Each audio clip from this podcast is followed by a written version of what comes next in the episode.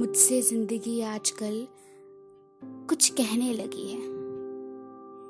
कभी कभी ज़िंदगी में हम ऐसे इंसान को अपने साथ खड़ा हुआ पाते हैं जिसकी परिस्थिति शायद हमसे कुछ मेल खाती हो। उस समय एक सुकून मिलता है ना? एक राहत होती है कि हाँ ये इंसान शायद मेरी परेशानी को समझ सकता है। फिर क्या होता है? ना जाने क्यों सबके क्यों में जाने की आदत हो गई है? ना जाने क्यों सबके क्यों में जाने की आदत हो गई है?